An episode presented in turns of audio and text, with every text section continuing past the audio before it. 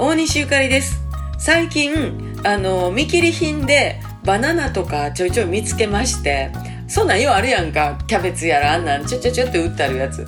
バナナなんかもうちょっと黒なって点々になった時が美味しいやんか。せやけどなんか食べる時黒い点々あったらちょっと嫌やろ。せやからねあジュースにしたろう思ってアイスクリーム買うて家に牛乳あったわ思ってねあの妹にもうたかいらしいミキサーでカカカって、えー、砕いたらこれがまた美味しいってね。